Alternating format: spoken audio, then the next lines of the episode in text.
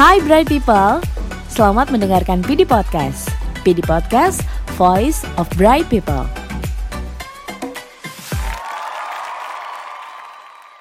Hai Bright People, oke sekarang bertemu lagi kembali bersama saya Amilda dari Learning Division People Development. Oke, Bright People, saat ini sekarang nih saya nggak sendirian. Tapi saya kehadiran bintang tamu ya. Pasti Bright People udah kenal sama sosoknya, tapi sekarang kita berkenalan lagi. Langsung aja nih, Bright People, kita bertemu. Saya akan langsung menyapa Dennis Agusta dari Digital. Hai Dennis. Halo Bright People, halo Amilda. Hai, Thank sehat? saya di sini di podcast. Sehat, alhamdulillah. Oh, Bagaimana, sehat? Alhamdulillah sehat. Gimana gimana nih? Apa yang mau bakalan kita obrolin ya? Pasti Bright People nih penasaran banget nih Dennis. Ya betul. Mungkin tadi Milda udah sempat ngobrol sama saya. Kita akan ngobrolin mengenai digital transformation ini ya, Milda. Betul, Kebetulan betul. memang, eh, saya juga handle di situ. Jadi kita akan sedikit chat ngobrolin ngupas mengenai apa sih digital transformation dan tips buat teman-teman Bright People pastinya. Oke, ini pastinya Bright People langsung pada penasaran. Apa sih yang mau diobrolin? Langsung aja nih. Dennis, sebelumnya nih, sebelum kita ngobrol lebih lanjut ya, boleh dong hmm, Dennis share, menurut seorang Dennis Agusta, arti digital transformation itu apa sih? Well, ngomongin digital transformation itu sepertinya luas ya, Mil. Tapi mungkin dalam skup ini kita ngomongnya dalam lingkup di sana dulu kali ya. Digital transformation itu menurut saya itu simpelnya adalah perubahan. Gimana kita mau berubah? Ya. Kalau kita lihat ke sebelum-sebelumnya nih, sebelumnya itu sebenarnya kalau kita lihat industri, revolusi industri itu sekarang udah masuk ke era 4.0, 4.0 gitu. Ya. Ya. Yang dulu sebelumnya kita ada nemu uh, apa namanya industri revolusi dari mulai apa mesin uap, kemudian Hmm. mekanik dan lainnya sampai dengan komputer dan terakhir itu adalah mengenai IoT atau Internet of Things yang sekarang lagi Hmm. happening gitu kan. Nah Hmm. ini kan artinya kita kalau dilihat dari satu ke empat itu ada perubahan gitu kan. Nah Ya. sekarang sudah masuk ke dunia digital berarti kita harus bertransformasi ke dunia digital gitu kan. Mau nggak mau nih Mil gitu kan. Either kita sebagai followers atau kita sebagai leader gitu kan. Kalau Ya. kita ngomongin digital transformation gitu dan rasanya kalau kemarin-kemarin tuh saya pernah baca, saya lihat di TV itu ada yang ngomong begini, empat sehat, lima sempurna, enam eksis. Oke, Eksisnya 6 itu kuota internet, which is semua Ya. orang itu butuh internet, betul kan? Dan kemarin Betul. juga saya baca juga pemerintah tuh menggelotorkan sekitar 7,2 triliun untuk uh, uh, biayain kuota dari PNS dan uh, anak SMA, anak SD, pokoknya anak sekolahan lah gitu. Mereka dapat Mm, gitu. mm. Intinya bahwa sekarang itu jadi internet itu suatu kebutuhan. Di mana kalau internet itu kaitannya erat dengan yang namanya dunia digital gitu kan. Pasti kalau kita Hmm. mau akses pasti harus pakai kuota internet gitu ya. Nah ini sesuatu yang sebenarnya mau tidak mau kita harus ikuti gitu kan. Mungkin teman-teman juga udah sering banget yang namanya uh, bersosial media Mil. Ya kan? Iya, itu merupakan betul. suatu bagian Pasti, pasti banget kan. Tadi kan namanya kan adalah eksis ya tadi ya. Salah satunya adalah sosial media. Sosial media pasti buka mata yang dicek pertama kali adalah salah satunya handphone. Handphone itu adalah Ya. bentuk digitalnya kita sekarang. Gitu kan. Dan memang Betul. mau gak mau kita harus berubah. Jadi menurut saya arti digital transformation gitu ya, yaitu kita harus berubah nih mau. Dan saya selalu mengutip salah satu kata Bu Elin. Bu Elin selalu bilang, kenapa dinosaurus itu punah? Simpelnya. Dia selalu Mhm. bilang karena dinosaurus itu tidak mau berubah. Oke. makanya dia punah gitu kan. Nah, jangan Hmm. sampai kita menjadi dinosaurus nih. Makanya ketika kita bilang digital transformation, itu artinya kita harus bertransformasi ke digital dan kita harus mau berubah. Itu simpelnya, Mil. Oke, oke. Jadi sebenarnya transformasi itu em, ada sekarang juga disesuaikan ya. Maksudnya sekarang secara nggak sadar gitu ya. Kalau kita berada di kondisi dulu ya. Sekarang kan ada eh, di era yang sekarang gitu ya. Kalau kita berada di digital yang dulu gitu, mungkin nggak kita tetap bisa akses dengan kondisi pandemi gitu, yang semua eh, menggunakan eh, digital mau platform, sa- salah satunya adalah kuota gitu. Kebayang nggak sih Denis kalau kita hidup di uh, kondisi zaman dulu terus kita berada di situasi pandemi kayak sekarang apa yang harus kita lakukan gitu Gue nggak bisa ngebayangin sih, Mil, itu. Mungkin kayaknya mungkin udah banyak case suicide gitu. Banyak, banyak jadi karena udah pada stres gitu. Kan. Ada stres kita aja kadang-kadang di rumah aja kadang sudah dengan internet juga kadang-kadang kita stres nih mau ngapain lagi sih gitu kan. Iya. Salah satunya betul, adalah kita betul. eksis dengan salah satu solusinya Mm-mm. gitu. Nah itu nggak tahu deh kalau kalau misalnya di zaman-zaman dahulu kala gitu kan, Mm-mm. di zaman mungkin di zaman baby boomer gitu kan, kita tanpa internet itu mungkin akan pusing ngapain gitu kan. Nah itu. Betul betul. Nah apalagi ini kita pas banget gitu ya kondisinya saat ini gitu. Ternyata bright people semua nih teman-teman dari Salesforce di partnership distribution tuh ternyata mengoptimalkan adanya digital transformation yang ada sekarang gitu ya. Salah satunya adalah mungkin nanti kita akan sama-sama bahas ya Denis ya. Mhm. Oke, nah Ya, lanjut betul. nih Denis ini menarik banget nih eh, ngobrolin tentang digital gitu. Salah satunya eh, tadi transformation tadi yang Denis sudah jabarkan dan sudah jelaskan. Nah, sebenarnya kalau dari sisi Denis sendiri boleh nggak sih di share experience eh, seorang Denis Agusta kalau kita ngomongin tentang si digital ini nih? Kan pasti Wow. banyak sekali yang udah pernah dihadapi gitu ya. boleh di, diceritain sama teman-teman. Iya, kalau ngomongin experience itu kayaknya eh, banyak ya Mil ya, gitu kan? Karena Mm-mm. saya eh, kebetulan juga pada saat bergabung bersama eh, di tim ini gitu kan, bersama Iya. dengan tim digital juga. Kita Nama timnya apa sih? Boleh dong di dikasih tahu sama teman-teman. Kalau saya di Distribution Strategy Initiative and Business Partner, di dalamnya Oke. ada digital support juga. Nah, Mhm. saya correlate-nya dengan orang digital eh, secara Mhm. apa namanya di Sun Life itu kita ada memang digital khusus digital. Nah, saya correlate dengan mereka gitu. Tapi idenya itu dari tempatnya kita. Semuanya Oke. kita yang bikin, idenya mereka nanti akan bantu kita. Tapi semuanya basically-nya itu semua dari kita. Dari mulai kita yang bikin, kita prepare sampai kita roll out juga pun dari kita. Nah, pengalamannya itu pada saat kita roll out nih, pada saat kita sosialisasi, pada saat ini di launching gitu. Itu banyak Iya. banget. Karena saya juga ke beberapa kota, jadi saya ketemu dengan banyak orang gitu kan. Mm-mm. Dan Mm-mm. Ambil contoh nih, kebetulan saya juga nggak handle di PD, tapi di distribusi yang lain gitu kan. Kalau mungkin Oke. teman-teman di PD itu uh, banyaknya milenial ya, Mil. Hmm, Jadi betul betul. teman-teman yang seusia atau mungkin lebih muda dari saya. Jadi mungkin uh, ada sedikit gampangnya untuk menjelaskan karena mereka uh, di posisi yang sama gitu kan. Hmm. Rata-rata mereka adalah dari Gen Y atau Gen Z gitu kan yang secara hidupnya itu sudah dekat dan lekat dengan namanya internet gitu kan atau dengan dunia digital, dunia aplikasi digital gitu kan. Hmm. Nah, tapi kalau ada beberapa dari distribution yang lain itu yang mereka lahirnya dari baby boomer sampai dengan sekarang itu banyak dan pendekatannya berbeda gitu Uh-uh. kan. Bahkan biasanya kalau saya suka share nomor handphone gitu kan. Mm-mm. Pernah punya pengalaman nih, jadi waktu itu hari Sabtu, kadang-kadang kan kalau yang namanya advisor itu waktunya kan unlimited ya. Bisa Betul, jadi betul. Sabtu Minggu adalah waktu yang mereka bilang gold gitu kan, emasnya mereka karena mereka bisa ketemu dengan klien gitu kan. Ya. Karena waktu-waktu klien tuh si- nggak terlalu sibuk di situ.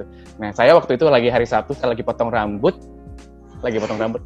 Waktu itu lagi dipotong rambut, ditelepon, bahkan saya di video call sama uh, salah satu Oke. advisor. Saya bilang maaf, saya, Oke. eh, maaf saya lagi itu. Dia minta pandu cara penggunaannya gitu. Itu salah satu pengalaman yang menurut saya, oke, ya udah deh saya harus sabar gitu kan menghadapinya. Bahkan sampai jam 11-12 malam saya masih sering ditelepon loh, Mit, sampai dengan sekarang. Oke, jelasin tapi itu nggak satu dua orang pasti kan yang kontak Dennis.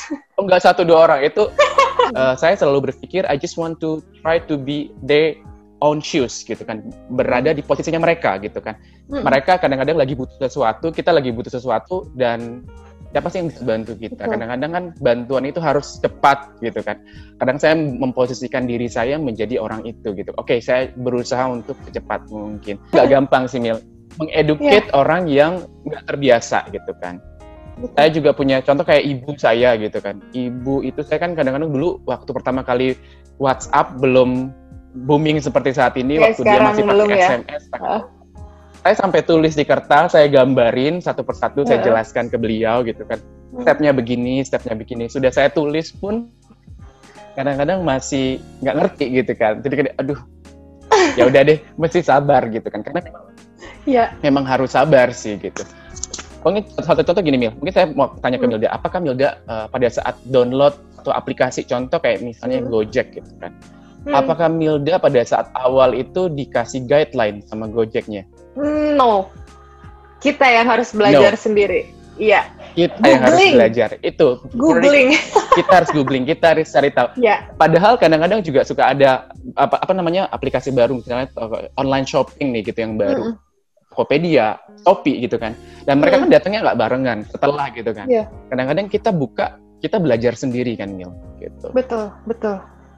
dan kita nggak pernah dikasih guideline. Nah itu dia menurutnya. Mungkin yang bisa saya kasih dikit ke teman-teman adalah kita mau belajar sih itu. Jadi kita harus Iya. belajar, cari tahu gitu. Karena kadang-kadang kita aplikasi sama sih harusnya pada saat kita launch aplikasi itu live baik banget gitu kan. Kita kasih guideline, Mm-mm. kita kasih tutor Guideline, ya, mereka, kita betul. kasih training Uh-uh. gitu kan. Iya. Tapi betul. mungkin masih ada banyak yang nanya kadang-kadang oke kita harus baiklah gitu kan. Oke, mungkin Denis itu berpengaruh kali ya sama eh, situasinya yang memang mungkin tidak dilakukan secara terus-menerus. Kayak contohnya ya, let's say tadi Denis coba kasih contoh sama saya adalah eh, Gojek.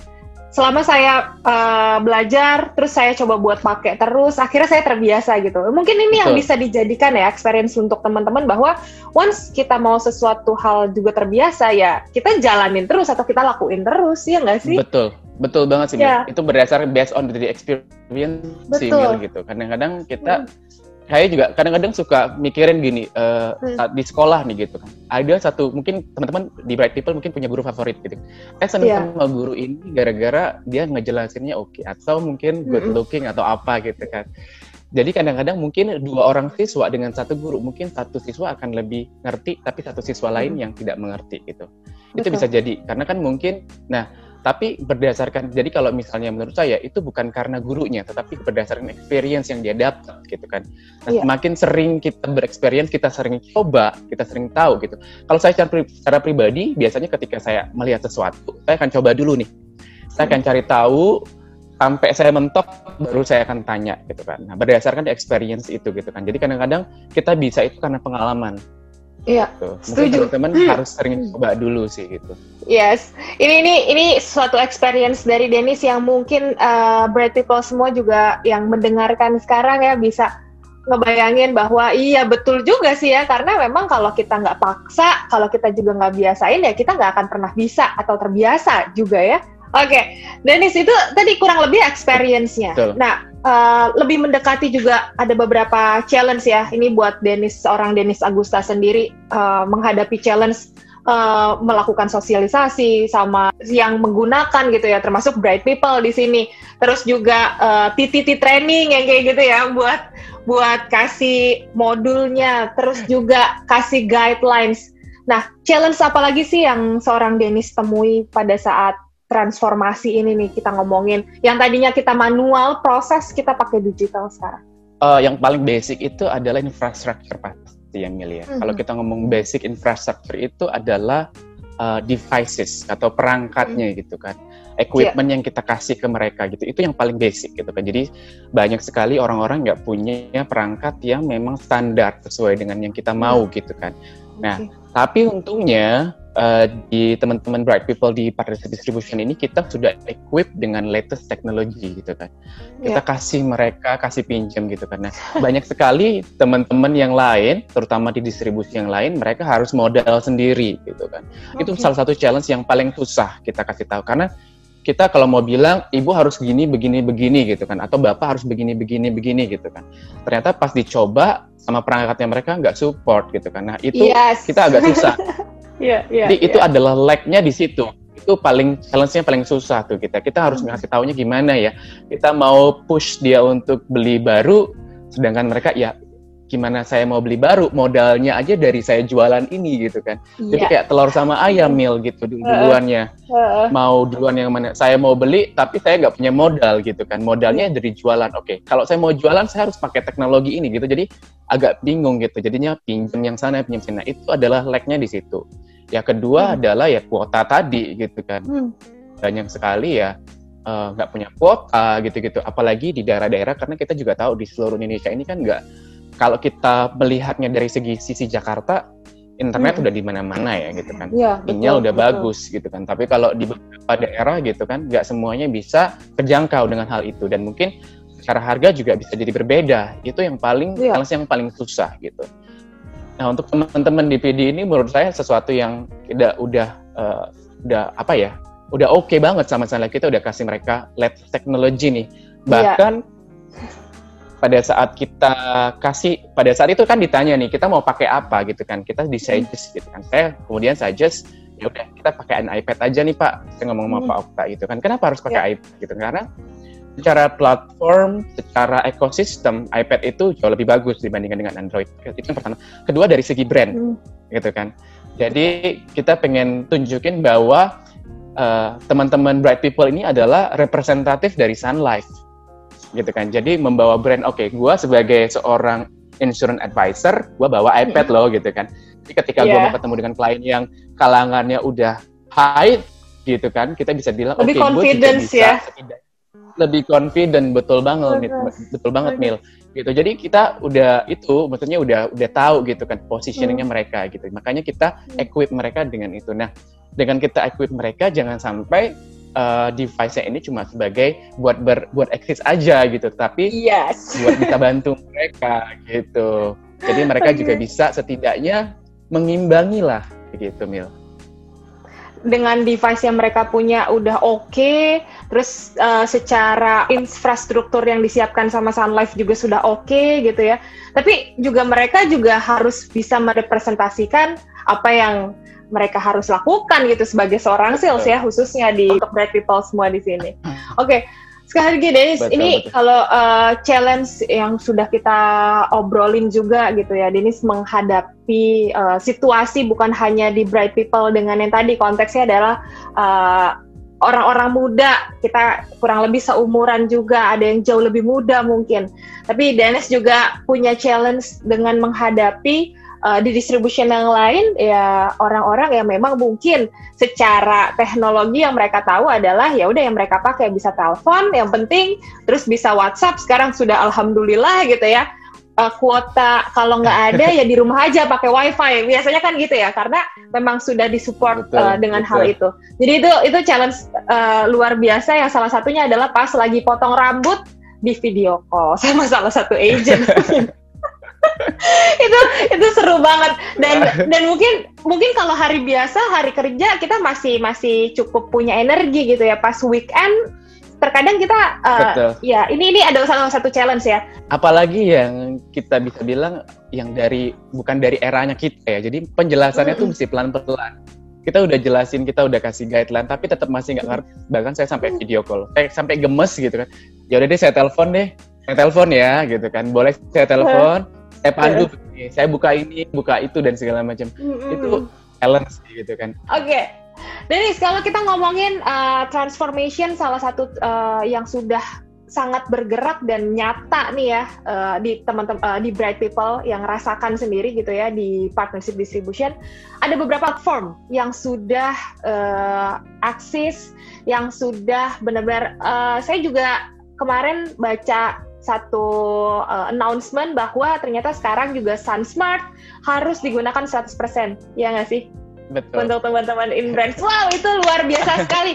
Saya tahu banget itu perjuangannya gimana sampai akhirnya uh, memaksa menarik teman-teman yang terbiasa menjual secara uh, manual nih ya, khususnya teman-teman di in brands ya, bright people yang ada di in brands itu udah nyaman dengan kondisi manual terus dipaksa kita paksa pelan-pelan gitu sampai akhirnya sekarang juga dipaksa untuk 100% menggunakan SunSmart.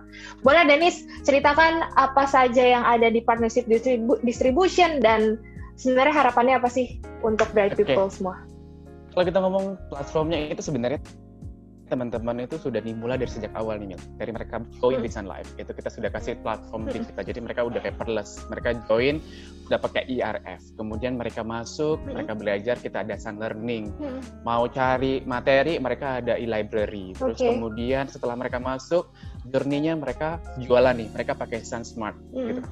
Nggak bisa jualan secara uh, tatap muka langsung atau uh, jualan secara virtual, mereka pakai Sun Connect gitu. Terus kemudian pantau semua produksi dan lain juga ada My Sun Advisor. Jadi sebenarnya udah lengkap. Hmm. Gitu. Termasuk dengan klien mereka juga bisa pandu dengan My Sun Life gitu. Jadi sebenarnya journey-nya itu dari awal sampai akhir kita udah bikin nih gitu kan. Buat experience-nya buat teman-teman di partner distribution gitu kan. Jadi mereka su kita pada saat masuk kita udah cekokin dengan yang namanya dunia digital gitu. Jadi pada saat Hmm. nanti mereka sudah terbiasa dengan dunia digital gitu.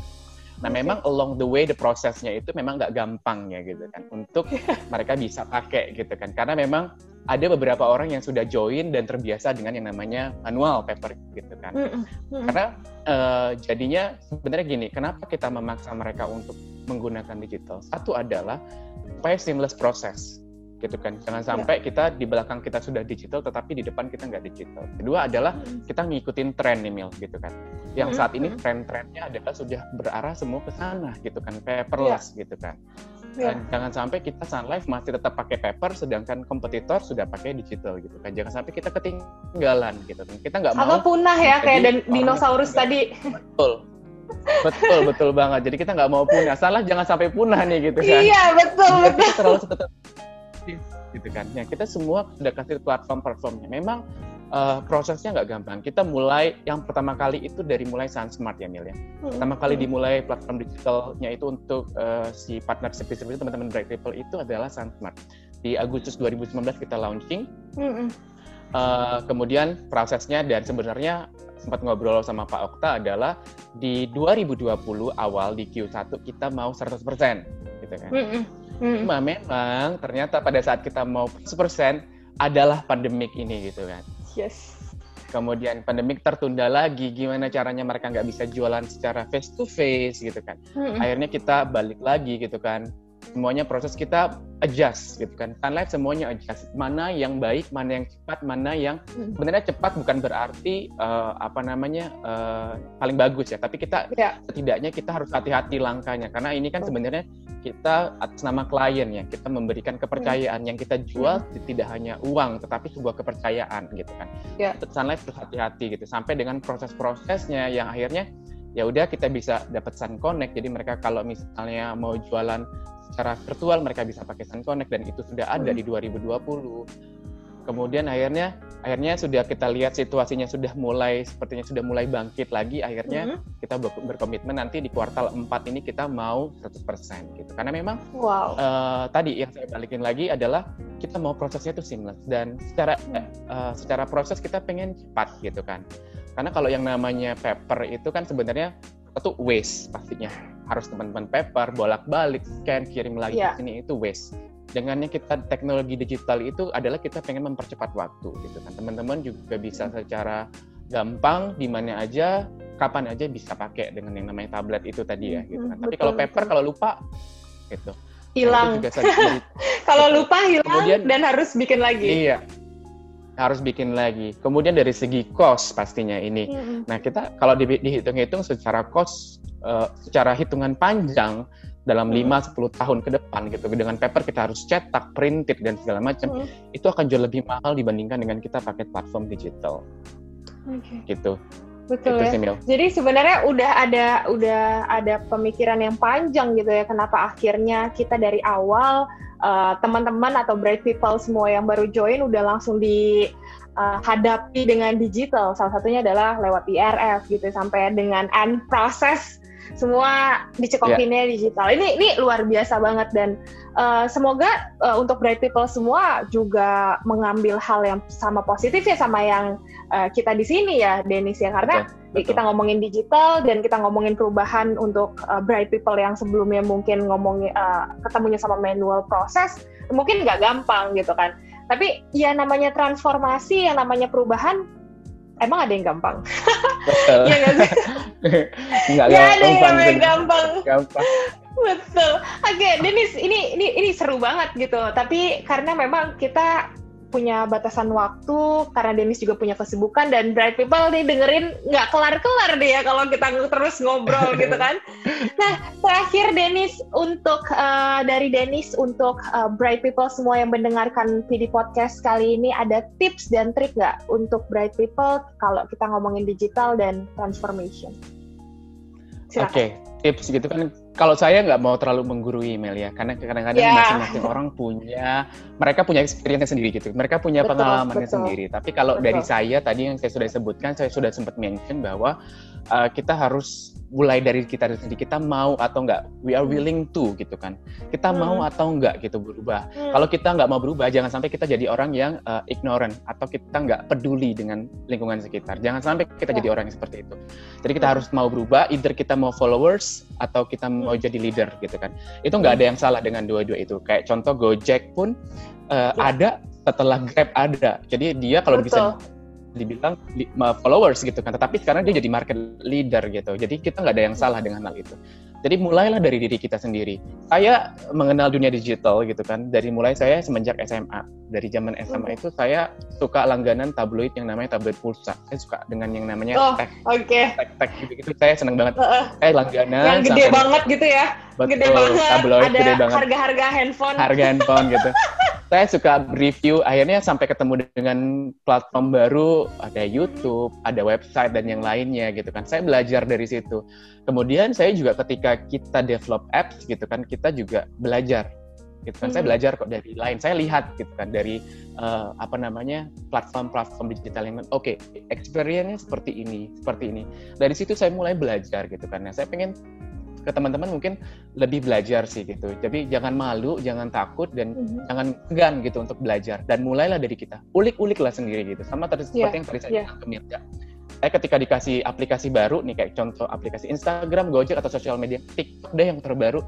Apakah kita dikasih guideline sama TikTok? Enggak kan? Jadi kita iya, belajar, kita, kita edit semua sendiri. Nah, mulailah membuat mindsetnya itu seperti itu gitu kan. Terapkan okay. ke aplikasi-aplikasi digital yang ada di Sun Life kita mau belajar dulu kita tahu lama kelamaan juga pasti akan terbiasa gitu kan. Ala bisa karena biasa yeah. gitu. Nah itu sih paling tapi selebihnya saya serahkan ke teman-teman bright people karena mereka punya caranya sendiri. Mereka yeah. tahu apa yang terbaik buat mereka. Uh, jadi belajarlah. Itu sih Mil paling Oke, wah luar biasa, Dennis. Uh, thank you banget kita ngobrol-ngobrolnya di PD Podcast kali ini.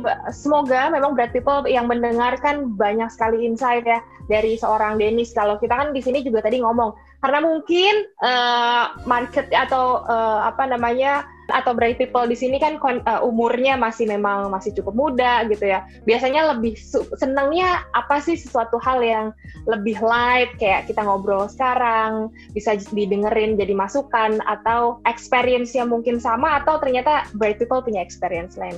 Thank you so much Dennis uh, sudah mau mampir di PD Podcast. Informasinya sangat luar biasa uh, next ya mungkin kita bisa bertemu kita ngomongin digital-digital yang lain atau Dennis punya uh, suatu hal yang luar biasa yang bisa didengarin sama Bright People di sini. Boleh. Okay. Thank you Mil udah undang saya ke sini. Thank you juga buat Bright People. Sukses selalu buat teman-teman semua.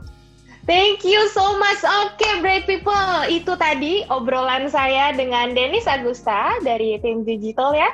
Uh, Bright People semua yang mendengarkan, semoga sekali lagi bermanfaat. Dan kita akan bertemu di PD Podcast di episode selanjutnya. See you, Bright People. Selamat pagi.